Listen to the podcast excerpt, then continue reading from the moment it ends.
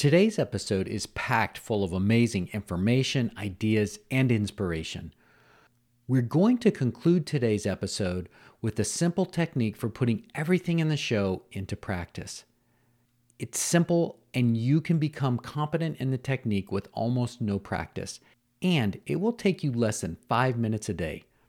The result will be profound. So please walk with me through this episode, and you can step out on the other side refreshed, renewed, and ready.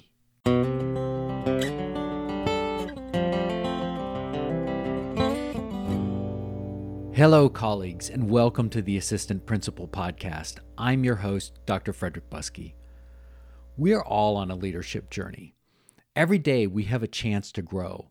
Every day we have a chance to help others grow. My goal and the goal of this podcast is to help you grow into being a strategic leader, a leader who puts people before purpose, who solves problems instead of treating symptoms, and who understands the difference between progress and action. Through this podcast, my daily email, and virtual programs, I'm working to build a network of inspired and inspiring school leaders. Let's get started on today's adventure and this unique opportunity to learn to live and lead better.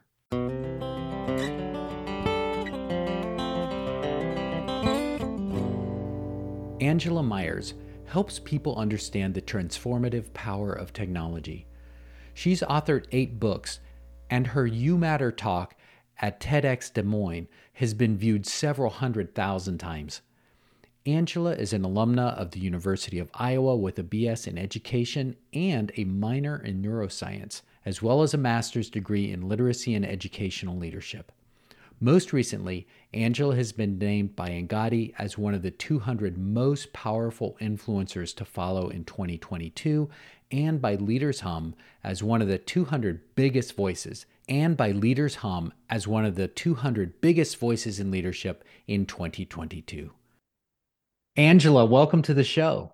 Yes, I'm so happy to be here, Frederick. Thank you so much. What an incredible thing that you're doing to support this community specifically. We support leaders in general, but the work that assistant principals do cannot be underestimated because they are both administrator, both teacher go-to, student discipline, everything. So I just want to say to all the assistant principals, you matter. I appreciate that. I sometimes feel like assistant principals are the forgotten leaders. So I think that means a lot. Leaders. Yes. I always like to start with a celebration. So what are you celebrating today? Well, I am celebrating that I get to go home. My hometown is Iowa. And so my mother just recently fell, and it's been really hard being in a different state, watching somebody that you love hurting. And so I'm very excited because I have aunts and uncles and friends. I was born and raised in Iowa, and I haven't been home for 4 years, I think. So I leave tomorrow and I get to go home. So I'm celebrating that. Well, thank you for sharing. Yeah, absolutely. Is there a story that will help listeners understand why you're doing the work that you're doing? That is such a good question. One of the questions that we're asking for this current research is describe a moment that you knew you mattered. And I think my story is 1,000 of those little moments. And all of them were with kids, really, all of them were in the presence of kids who needed me to be in that moment with them.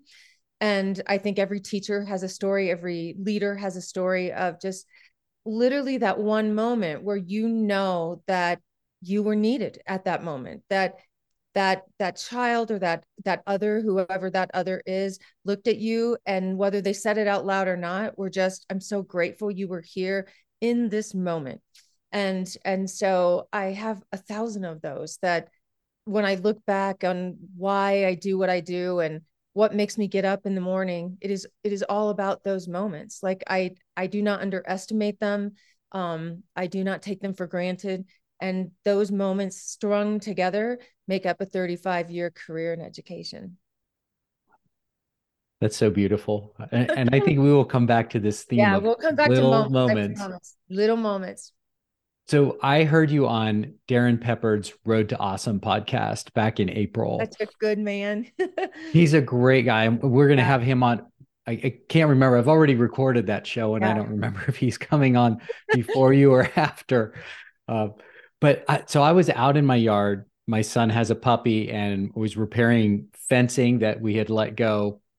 And I had my drill in my hand, and I remember the show came on and you guys started talking, and you started saying things that I dropped my drill and just went, I ran in the house and looked you up on LinkedIn and said, she has to come on the show. Oh my gosh, so that's a moment. That is a moment that matters. Like, it really is. Like, that just touches my heart. Thank you so much for that. And I'm really honored to be here. I really mean that. Yeah. And we're glad to have you. You were saying all the things that I've been saying or trying to say, but you're saying it better and smarter. And what I really appreciate is you had the science behind it. And I think that's really important, especially in the world we live in, to be able to say, hey, you know, this isn't just something we're pulling out of thin air. This is real, especially when we talk about human connectivity and being and people. There's, I think, a tendency to say, well, that's kind of soft and squishy, but it's not. No. Not even close, not even close to soft and swishy. Yeah. So my background's neuroscience and linguistics. And so everything I do is informed by not just science in general, but science associated with learning and human behavior, and understanding that as complex as humans are, and they are incredibly complex, their motivations and their behaviors are really quite simple. And, you know, whether you go back to Maslow or a million iterations of that, we are driven by our brains, by our bodies, for safety, security, and survival. And so when we look at that, there are layers of essential needs. We need food, we need water, we need shelter, we need air, we need psychological safety. But what we also need is mattering. And it is not like, you know, I always say that every person has a sign on them that says, do I matter to you? This is not a hollow question. This is not a question driven by ego. This is encoded in our DNA. We are driven and oriented to matter. In fact, some of the new research that I just stumbled upon is research from infancy that the first instinct that we have, you think it would be for food or for love, it is mattering. It's actually called the mattering instinct. So when you look at babies, when they tilt their head and they look for somebody, what they're looking for is validation of their existence. Validation of one's existence is the foundation of our dignity. It is the essence of our humanity. So I know that mattering is associated with the concept of mental health and well-being, but I want to make the case that mattering is also associated with both a moral and societal obligation. When you take people's dignity away, then the repercussions of that, both to themselves and others, are really disastrous and dangerous. Do you want to say more about that? Yes. So I'm going to give you, so I shared this yesterday, and it's one that I like hesitate to share, but I just want to show the community how instinctual this is and how the need, the drive to matter affects everything from the moment we were born, and how ultimately it's associated with our survival and longevity. So in the 19th century, there was this German psychologist who did a really diabolical experiment. And his name was Frederick. So it was called the Frederick Experiment. And what he did to show, I don't know necessarily at that time that it was the mattering instinct, but to really like separate what are our DNA driven instincts and how do they affect us into adulthood. So he took 60 infants away from their mothers and he placed them in the care of nurses. And the nurses were forbidden to do anything that would show the baby that they mattered. They couldn't look at them. They couldn't talk to them. They couldn't touch them. All they could do was just deliver the food, water, shelter, and air, right? And so the experiment progressed, and every single one of the babies died. Now we call it failure to thrive, but they all died because the mattering instinct is your first instinct. It is the first one, even though it's associated with belonging and love and security and all of those things associated with mattering. Mattering is the foundation. It is the first instinct we have as human beings to understand once we're safe, to understand that we are acknowledged for our existence. And I think that there's another body of research called antimattering. And so this isn't even about what we do as human beings to validate that we matter, to validate that we as human beings are seen and heard and honored and valued. This is when we come to the conclusion, whether it's perception or our reality, which is our perception is our reality, that we don't matter, anti-mattering. Then nothing else in the world matters. And so there's actually an anti-mattering scale that was released, I think 2 years ago. And it is accurately depicting individuals, what their path is going to be if they don't believe that anyone in the world knows they matter, that if they showed up the next day, that anybody would care. And that is a really dangerous place to be. So some of the statistics, and I love using statistics that really represent student voice. So I'm going to just share a couple. Yale did a study for their Center of Child Development post-pandemic. So I think it was 2021, late 2021. And it was 21,000 6th through 12th graders. And they were asked to describe in one word how they felt, and that's a key, how they felt about school now.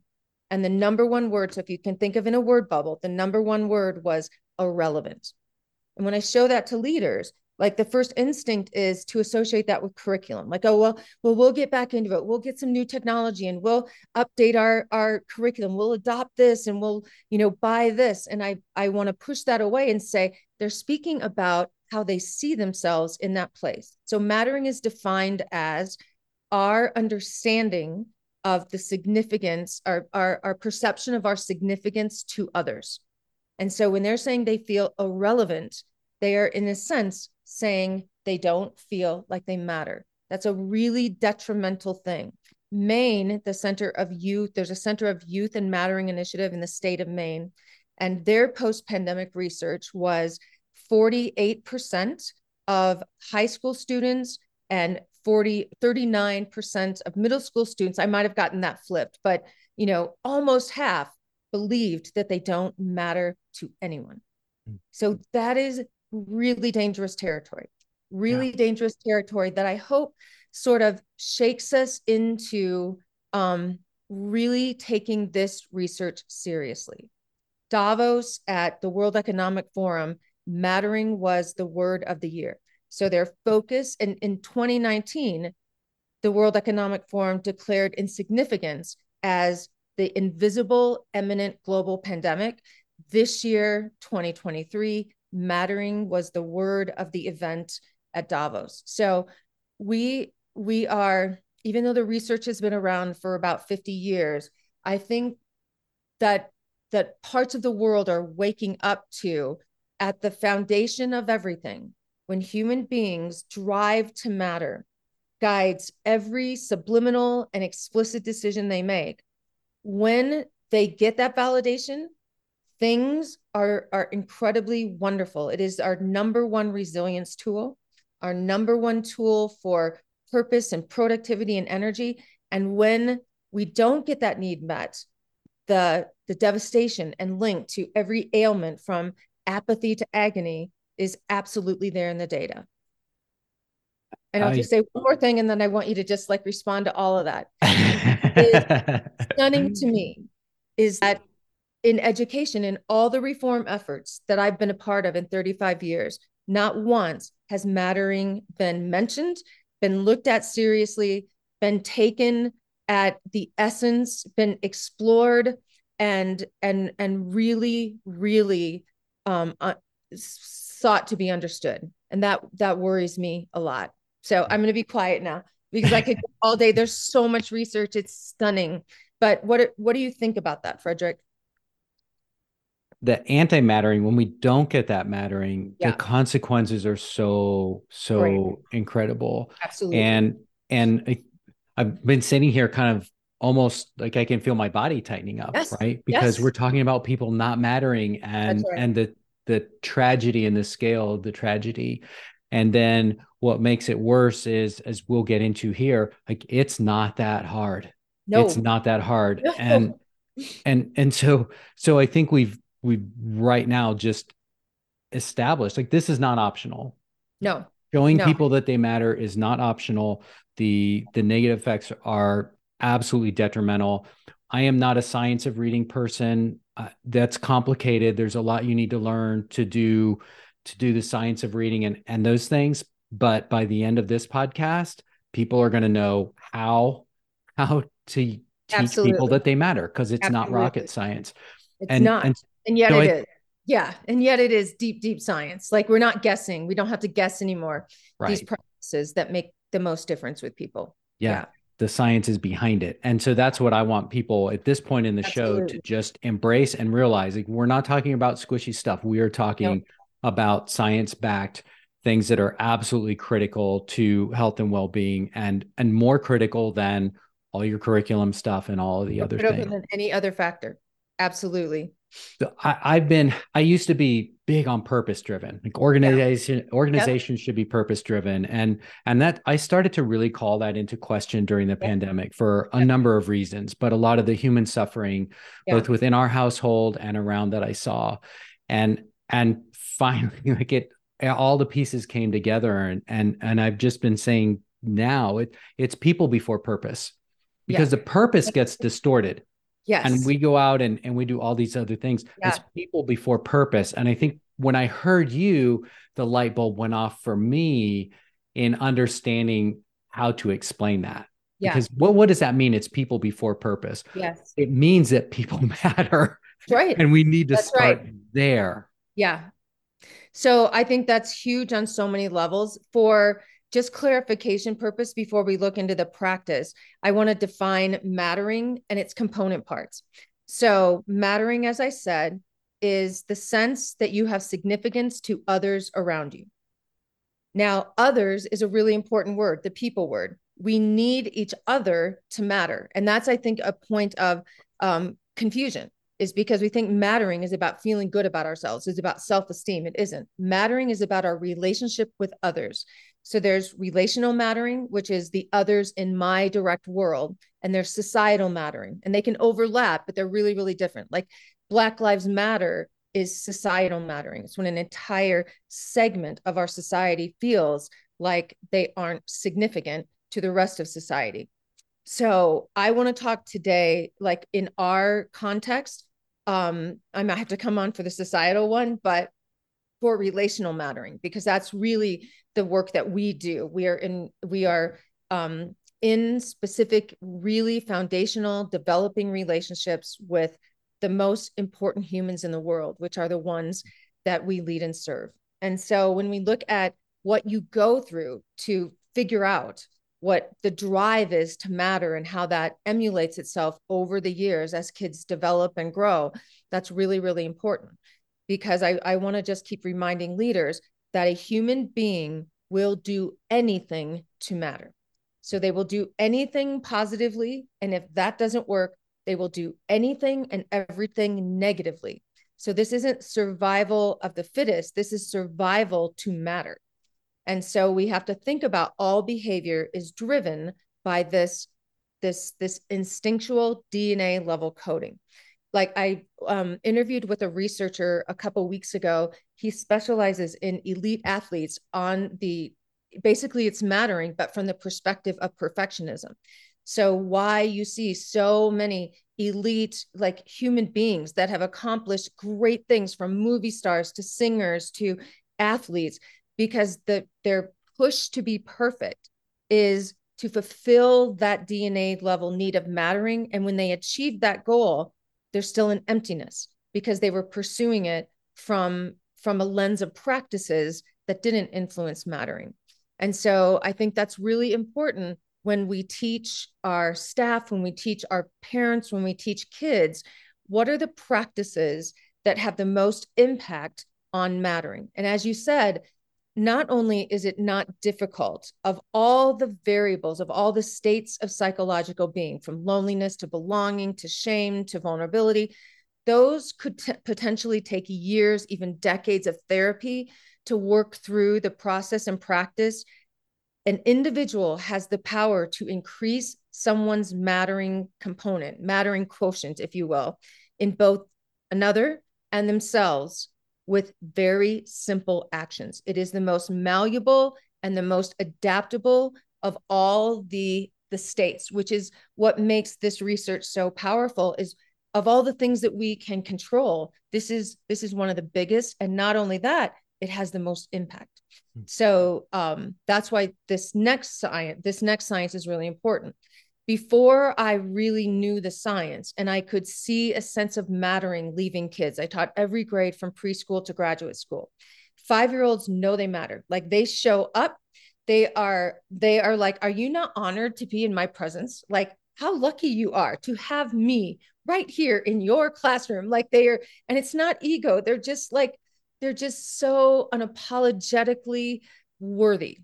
And so then you move up in kindergarten, first grade, second grade, third grade. And like literally by second and third grade, I was seeing kids like heads down, hiding and holding in the things that made them beautiful and unique, till you could see like the soul of their smile going out. By the time they were in high school, school was not a get to do, it was a have to do. It was like a punishment, like you have to go to school today.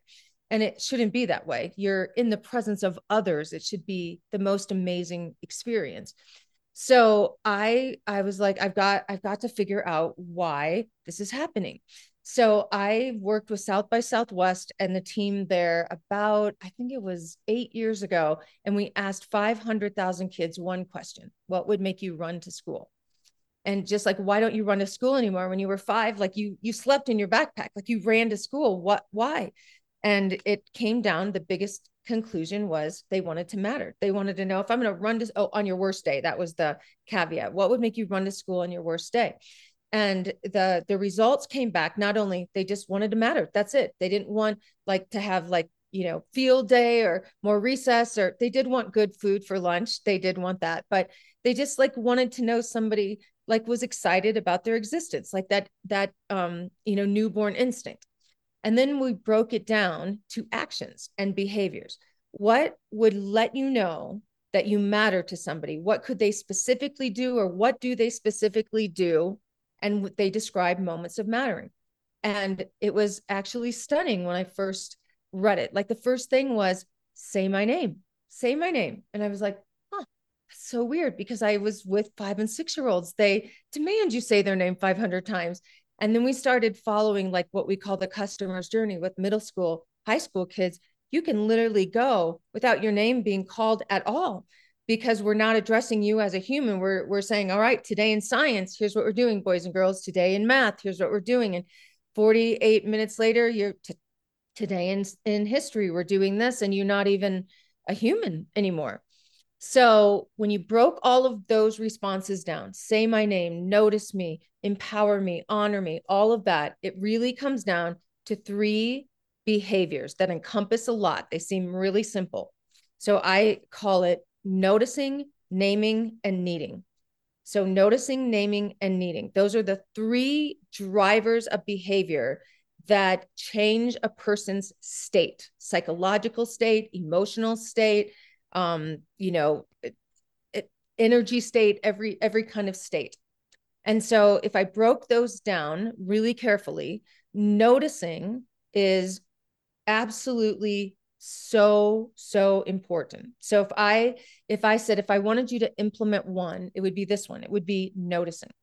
Because if you think about the world, somebody asked me the other week, like, why do you think this one is becoming so hard, or, you know, why? And I think 2 things. I think the first is we live in a distracted world. I mean, we talk about it all the time, but literally we have to plan to unplug. Like, it isn't something that we do naturally. Everywhere we go, every single stimulus is out there, pulling our attention. When you look at dinner, people are on their phones. They're not looking at each other in the eyes. They're walking down the street. It's really a sad state. And I'm passionate about technology.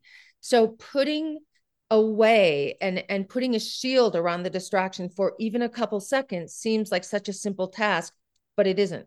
We are hurried. We are busy. We're not talking about just assistant principals and superintendents are busy. We're talking about 3-year-olds feel ragged. 5-year-olds feel ragged. Kids in elementary feel stressed because they are overscheduled and moving from this and shuffling to this. And every minute of the day is no wonder that anxiety is higher than high. So I think that's one factor. I think the second factor is something we unintentionally perpetrate, that mattering is dependent on others. Our entire school system focuses on individuals, individual achievement, individual scores, individual identity related to those achievement and scores. We analyze the essence of a human in school based on what they do individually, irregardless of anybody around them. And those that don't hit that mark, we then subconsciously label them as a whole lot of other things because they didn't hit that mark. So when you look at how you thrive and how you survive, it is your relationship with other people, not your individual accomplishment, that fulfills you. And that goes back to like the elite athletes and the Michael Jacksons and Whitney Houstons and all of these amazing people that are surrounded by individuals, but they don't have relations with those individuals. So that those two factors make noticing not only a priority, but make it difficult and requiring of a commitment in practice. And so when you notice another person, what you're saying to them, like that little baby looking up, is I honor that you exist. It is the bedrock of dignity. When you look over somebody, when you look through somebody, when you just, I mean, we've all been in that situation where, like, I was just at the airport a couple days ago and there's a guy in front of me and he's looking and he's super stressed. And the person that's taking this thing, just typing away, not even looking down, just typing away. And you don't even look up and honor one another as human beings. We think of it as such a simple act, but noticing is the foundation of mattering. And so you have to build that in. You have to build that in. And so that's when you look at individuals, when you are in there, your presence is what's required to make a mattering moment. So it doesn't take a whole lot of time. We estimate two to 20 seconds, if not less than that, that it takes to make another human feel noticed. And there are techniques that you can use. Eye contact is a big thing, smiling, saying their name, putting down distractions, showing the other person that you are taking effort and energy into honoring them. And that's why I say that mattering is much more than a well-being, gimmick or the newest phase or the newest iteration of SEL.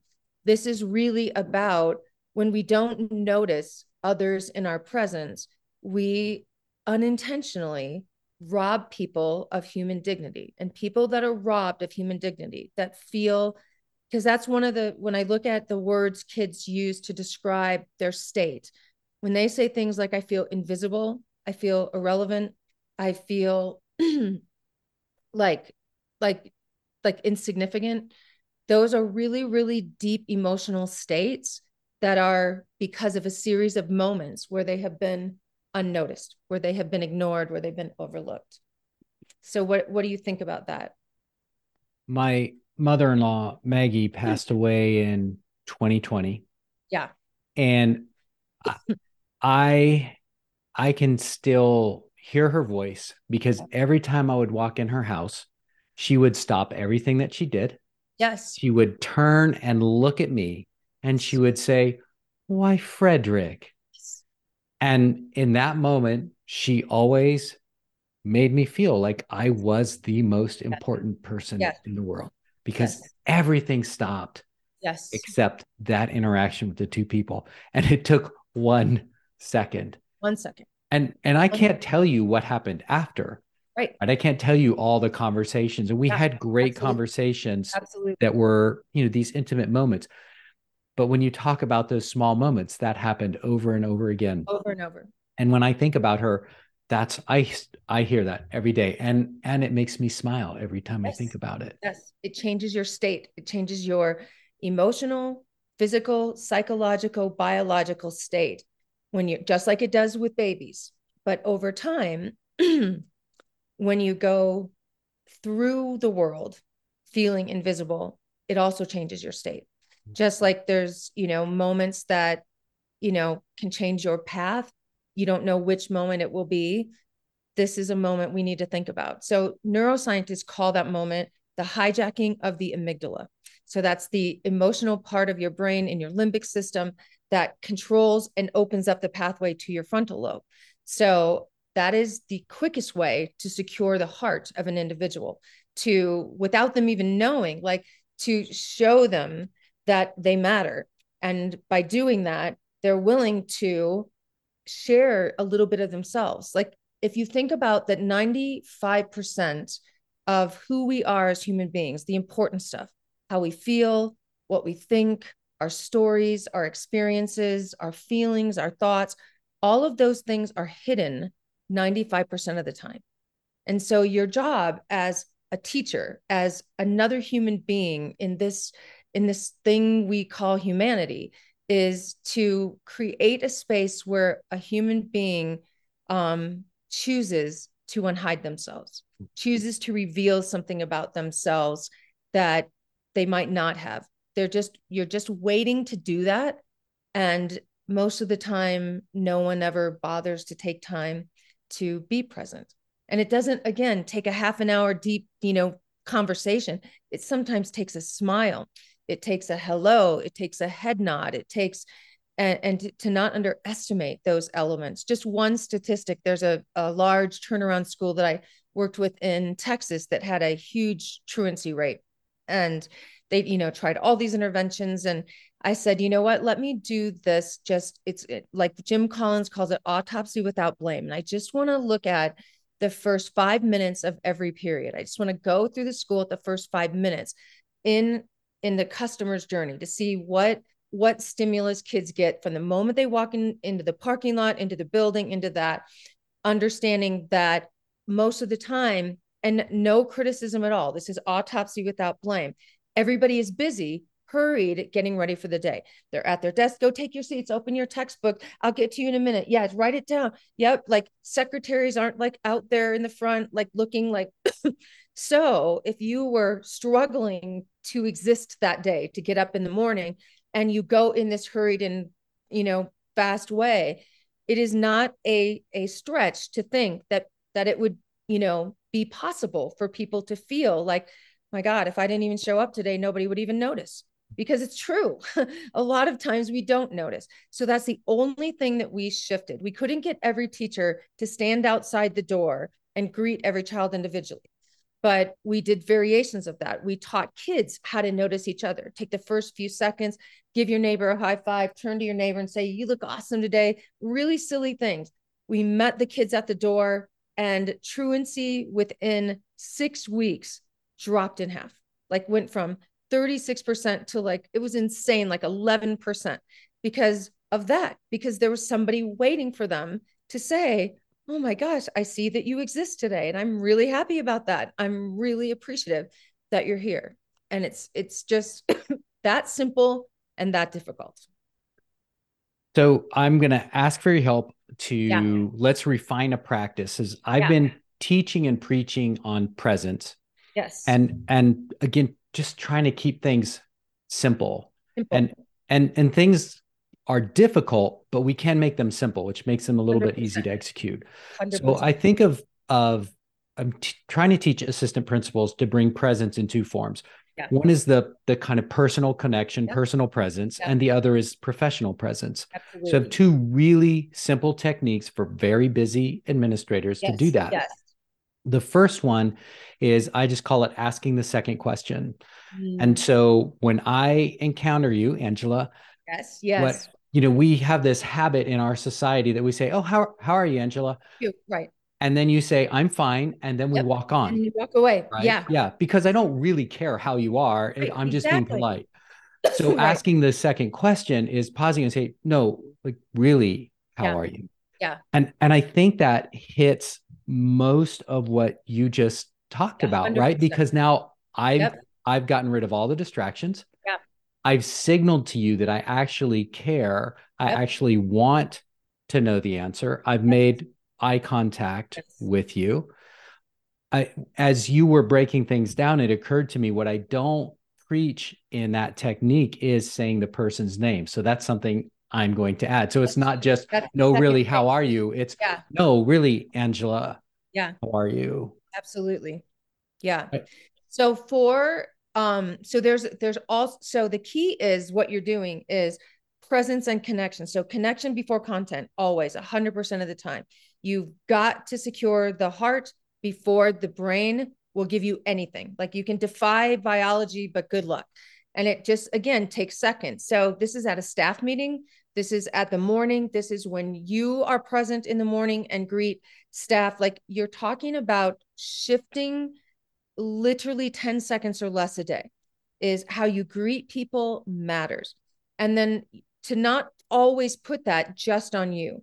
So I do a lot of work with different industries, with hospitality industries, with brands, with businesses. And so companies that do this right have what we call in the world of work, heart share. They don't even compete on market share or mind share. Their research and development is about mattering. And so companies that are most famous for it, Disney, Starbucks, Zappos, Ritz Carlton, all of this. So I have this presentation for businesses called, you don't have to be Disney to create magic for people. So if you take the principles of when you walk into a place, all that they have done. So my daughter works for Hilton, and they are redoing this whole new era, millennial era of hotels. Like, Hilton used to be like, and it still is, like a luxury, mid-sized luxury, not Ritz Carlton, but they put a lot of effort and energy into the room. Like, so you felt, really pampered in the room, and the lobby was just that. It is the complete opposite. All the intervention, all the renovation, all the reframing is at the lobby, so that when they walk in, from the second they walk in, even before you are greeted by a human, this is where we can advance technology. So I just was at a Hilton, and I got a text that said, welcome. We're so happy. It looks like you've arrived. We'll be with you shortly. If we can get you anything. When I walked, this is like so powerful about the name. When I walked in on the TV, it had my name. So welcome, Angela. And it said, I'm a returning customer. Glad you're back. There was on my room number, they put my name. Like, these are not like accidental things. They seem very subtle, but this is the totality of our moments. And so these little teeny moments that said, like, I see you, I'm glad you're here. Let me say my name. And this is even before I got to the counter that said, if there's anything I can do, and you can do that at a Super 8. Or you can do that at the Ritz Carlton. We can do that in a school that is at a turnaround level, or we can do that in that is what makes magical human moments. And so if we do that with each other and we teach each other, because it isn't just on one person. This isn't just the leader's job. The leader is the model, but this has to be embedded in the DNA of the organization. So everywhere I went on this property, every single person that I encountered, literally, it could be the person doing laundry, somebody carrying, room service or whatever it was, every person, every touch point, every place I was, the person stopped what they were doing. They looked at me and smiled and asked me at least that first question, how's your day going? And the key was they smiled. They were all smiling. And it totally changed the entire atmosphere. Now, I'm hypersensitive to that, but just imagine how simple that would be if teachers smiled, even when they didn't feel like it all the time, and they presented a presence that was joyful, a presence that was appreciative, a presence that was, no matter what happens in the day, I'm just glad this is the get to do. We are the get to do. And it sounds, and I know that people go through, lots, and we're busy and we're hurried, but this is worth slowing down for. This is worth taking, 2 to 10 seconds in the morning. Then you can be hurried the rest of the day. And then just, think about that. So how you greet people and how you leave people are the most important moments in any experience. So think about how we're greeting kids and how we're leaving kids. And it could be, so one of the turnaround schools I'm working with, what they did is a principal said, like, my building is so gigantic, I cannot get like to every teacher or whatever. So he said, I just play happy music when they walk in off the bus. So there are things that we can do that we know biologically change our state. We can change the lighting, like we can, do different lighting or do different music or anything to be aware that if we don't hijack that amygdala right away, that we don't have a shot at their full force, attention, and effort, engagement, and energy. So if you want that, this is what you need to do to impact that human behavior. So I'm a relatively, maybe I'm a brand new assistant principal, or I'm in my second year. We're getting ready to start school. I know I have some new teachers coming in. I'm all excited listening to this podcast. And I think, okay, I am going to help those new teachers understand that they matter to me, that they matter being in the school. But I also know I'm going to have so much time, and it's going to be so much distraction and pressure. So what are 1, 2, 3 things that I can drill into my mind between now and the time that school starts, that I am going to do these actions to communicate, not just communicate that they matter, but to start to build that relationship, right? That's absolutely the point of it. Okay. So this is perfect, because I was going to leave this to the end, that puts these, so those 3 things that are crucial, that are, what are the conditions that humans show up feeling like they mattered? And they are, humans need to feel seen and noticed and acknowledged. They need to feel valuable and appreciated, and they need to feel significant and needed and invaluable to another person. So if you put all that in a daily framework, the framework I use is called 252.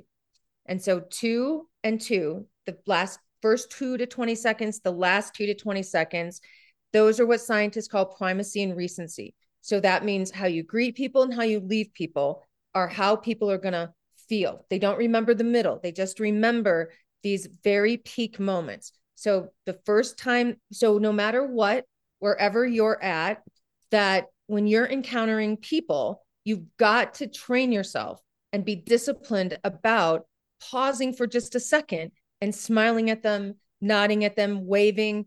Your eyes say a lot. Your smile says a lot. So you don't have to even dig into like, how's your day? How are you? It can just be great to see you. If you can slip in their name, like quadruple bonus points. That's like, in pinball, you get the whole like bells and whistles going off. So people respond to their name. It's the most, like Dale Carnegie says, your name is the sweetest sound in any language. It cuts across to anything. So just hearing your name is an honor to your existence. So if I see you in the hallway, I'm going to look up from my phone. Hi, Frederick. So just try to be conscious when you're in the halls, when you're, opening a session, closing a session. It doesn't have to be long, but touching people as well. And I know you got to be super careful about this, but human beings respond to touch. This again goes back to infancy research. I am a very touchy person. I'm from Iowa. I have to hug people. It drives them crazy, but I just have to. But you can also do a tap on the shoulder. You can do a tap on their hand. Putting somebody's hand like that for just a couple seconds is just another layer. So what you have to think about is you are creating conditions where somebody's potential to feel like they matter increases. And even if it's just a small shift that doesn't exist accidentally, it requires very specific biological conditions. So anytime you greet somebody, or it's the first, element with somebody, just use, common sense, the things, intuitively. Look at them, smile at them, be pleasant. Even when you're not feeling the best, sometimes it's actually what gets you out of your own way and your own mood, because there's something that comes back to you that reciprocates back to you when you know that you are influencing someone else's mood or state. And then the last 2 is making people feel like you can't wait for them to come back the next day. Like you can't like see you tomorrow and, you know, great day. I can't wait till see what tomorrow brings or, you know, bring it on tomorrow or something like that. So the practice I used in my classroom was called wow moments. And so we just shared with each other for 5 seconds. You could just turn to a neighbor. You don't have to share the whole group. Something that made you go, wow, something that made you happy that you showed up.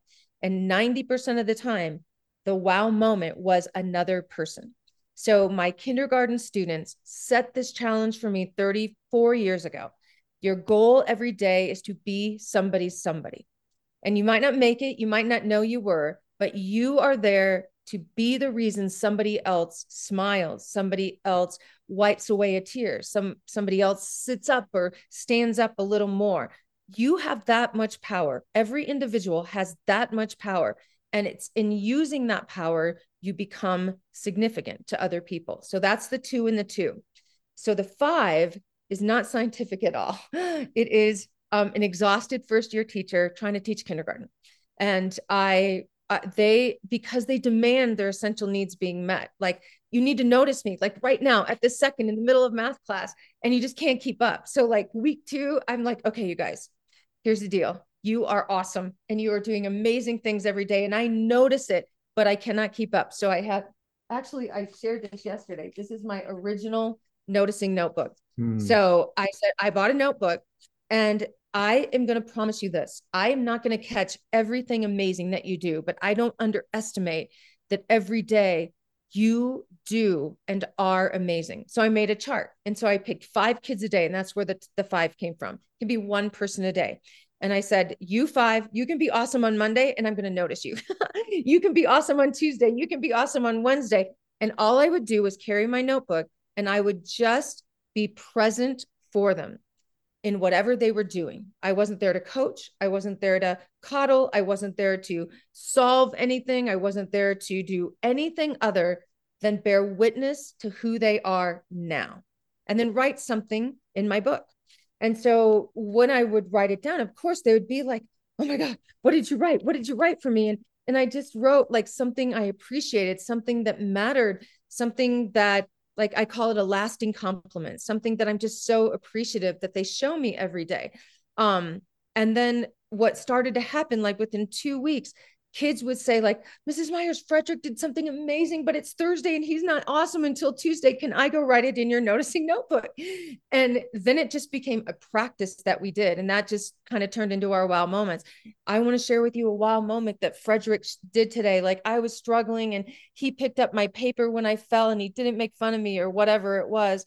And it was just incredible. This is why I keep this. This is why the noticing notebook is so important. The kids, when I was sick with a sub one day, I know you can't see it.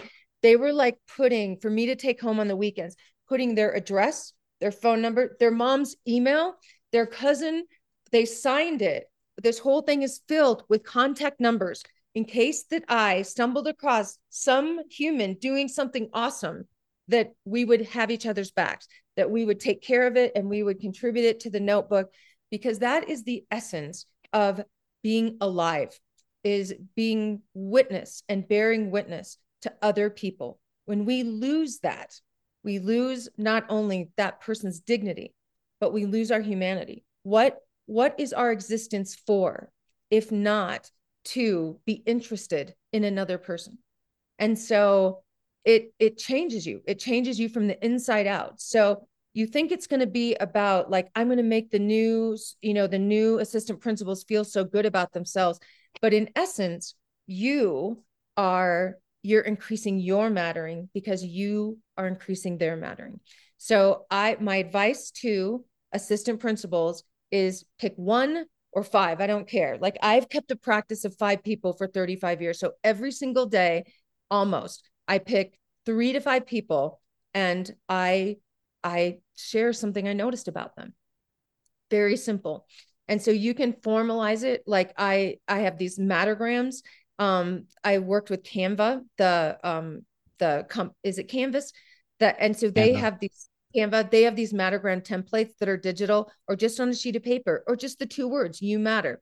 But being specific about why somebody matters, not what they do, not related to their job, but to who they are as a human being, what you notice, what you appreciate, what you value, what you would be less than because if it was absent, is something that people will keep forever. They will keep lifelong. So I'm not saying you get every teacher, but you can hit one teacher a day. You can take 5 seconds and sit down and just keep a running record or a whole stack of what I call mattergrams right there. And there's something about a handwritten note, because I was telling kids throughout the day, and I've been telling people for 3 decades, like, you matter and here's why. But there is something really precious when you put it in writing, when you note it, when you make it public even. So I've seen staff rooms that have like what we call wow walls, walls of worth, where we put what we notice about each other up. And just like kids, when you put wow walls up for kids, or you matter, like, I don't know, I hate the word bulletin board, but you matter areas in there. It doesn't matter how long that's up there. Every single day, kids will go to their name. They will look it, they will go to their name. And we have to like utilize the walls. They're our third teacher. So like having walls that just say, Frederick, and writing words that you love about Frederick and letting kids interchange those, letting them add to that. That's up the whole year. And every single day, kids will not walk by and not stop and pause and look, because we are all 5-year-olds in our heart. We are all 5-year-olds that want to see our paper on the refrigerator of our mom's house. And when we come and that day that your mom or your grandma takes it off the refrigerator, you're like, where did that go? Even though that was 18 years ago, where did my picture go that it was on your refrigerator? Like, it is human behavior at its most basic sense. So 252. 252. And I think we will, we will start to wrap this up, because that's a great place to end. Perfect. And that too is pause, smile, look, bonus to get the name. Yep. 2 seconds, that first interaction. That the second 2 is make them feel like you can't wait to see them again. Yep. And absolutely. Then the middle is the number that you're going to fill in on how many people you make that conscious effort to really make sure that you connect with. I love it. And it doesn't have to be, it can be 5 a week. It can be 5 a month, but the part of it is that it becomes a practice in your life, that it isn't, these moments are magical. They are mood changing, but they are also life changing. And if we recognize we all can point to a moment in our life that tragically or beautifully change the trajectory of our life. Like we say, it happened in an instant. Well, you can in an instant change someone's state. And by doing that, you remind yourself that you matter. So yeah. Thank you. You are so welcome. Thank you for what you do. As we wrap up, I have a couple questions for you. Yeah. And the first one is, what part of your own leadership are you still trying to get better at? Oh my gosh, there's so many things. That's a whole long list, because every day, I would say probably I wrote a manifesto for mattering that kind of summarizes these principles. And the first principle is that you are enough. And by enough, I don't mean that it is all about you, but it is understanding that the word dignity is defined as a sense of a foundational worthiness, a sense that a human being understands just because they are a human being, just because they exist, that they are worthy of being treated and valued in a certain way. So I think that's what I mean by enough. And it's really hard. Like, I preach this, I live this, and still I struggle with enoughness every single day. Like, am I doing enough? Am I busy enough? When I just understanding that I used to say, bring your best self to the world, but sometimes our best self, it isn't about perfection. It isn't about sometimes it's just bringing your full self to the world. And that could be authentically and honestly when you have a bad day, but you are still present with other people. You still show up for other people. You show other people how to show up when you don't want to show up. So I think being okay with, being enough sometimes and not being who you know, perceive yourself to be, that I matter, that I am enough. So yeah. That's the hardest thing. Always a daily struggle. I heard this interview with B.B. King, and he said, every day I go out and I do what I'm best at, and every day I give my best. Yeah. Sometimes my best is not as good as others. Yeah. Yeah. Right. Yeah. It's absolutely right. That's the essence of authenticity, isn't it? Right. Yeah. So and being able to give ourselves some grace. Yeah. And what I love so much about the work we do with kids and even with teachers is you think that they want and expect, even demand perfection, but the opposite is true.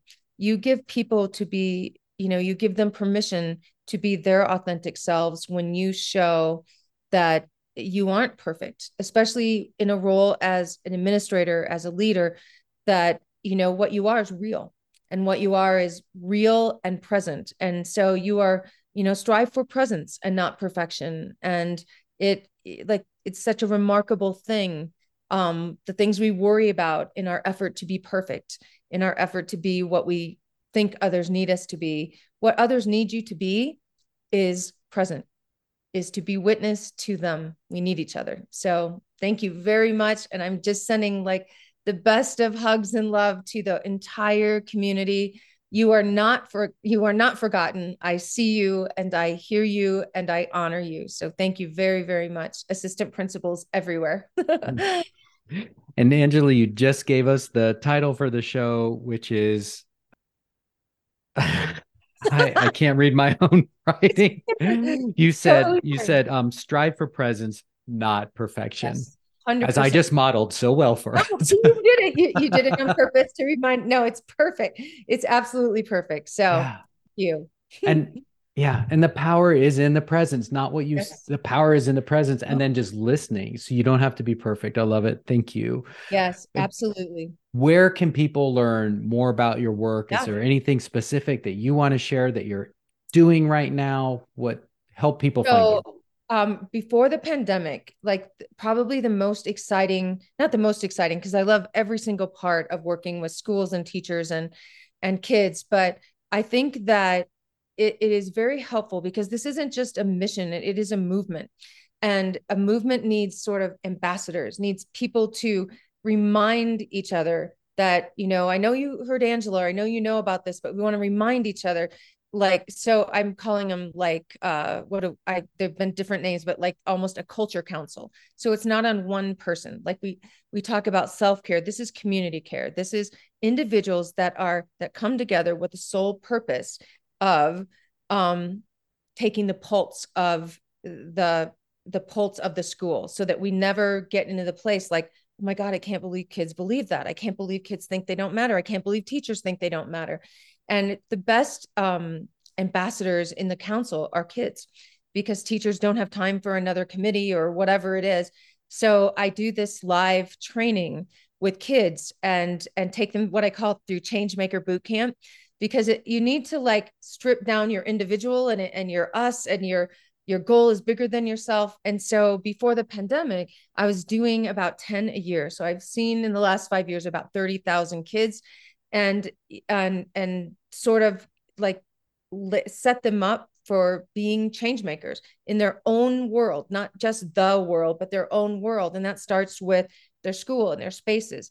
So my goal is to get that up and running again. I had corporate sponsors. So Microsoft was my partner for 4 years, Apple, IBM, but I feel like I want to do it even more grassroots. It doesn't have to be as, you know, I don't know. So if any school is interested in like creating student change makers and I like using younger kids, like I start at kindergarten, but if you wanted to like 6th, 7th grade, because then it evolves and they like pass the torch each year and it stays a sustaining movement and it's from the inside out, and to not burden teachers with another thing they have to do, but this is a community mission and we need each other in it, and kids can give us really deep, thoughtful, concrete insights on what matters most to them. So, and that in turn makes teachers feel like they matter. So that is, I'm really most excited about reigniting that work. And I'm online everywhere, Angela Maiers. If you don't remember the last name, spelling, just type in Angela, you matter, and you'll get to all my stuff. And I'm on every social media channel except TikTok. You are welcome, because I don't dance. And just reach out to me. Like, this isn't a slick for me. This isn't like a thing. This is my living, breathing, embodied mission. And so any question you have, anything you need, just reach out, connect on social, anywhere, email me, whatever you need.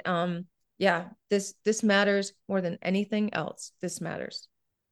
Great. And I know when you say that, you're not just saying, reach out to me if you want to do a gig together. Absolutely. Absolutely. Just in general, if you need it, yes.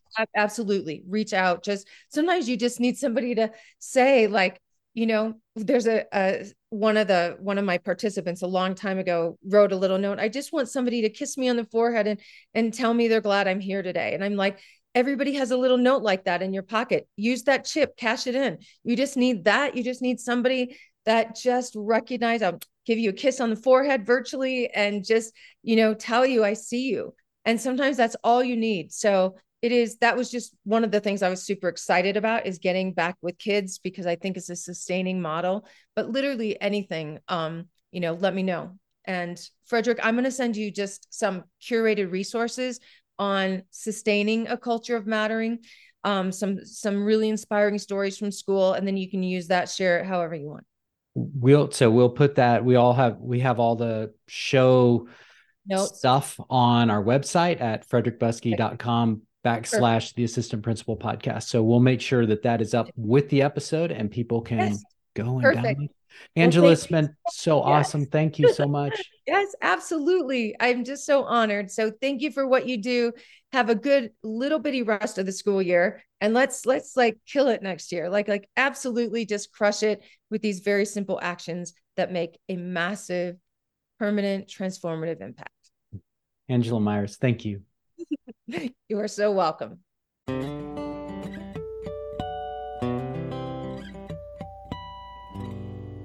We're going to keep this wrap up short and sweet. You matter, and knowing that you matter to others is the key to unlocking your world. As a leader, you have the power to hand people their own keys by communicating to them that they matter.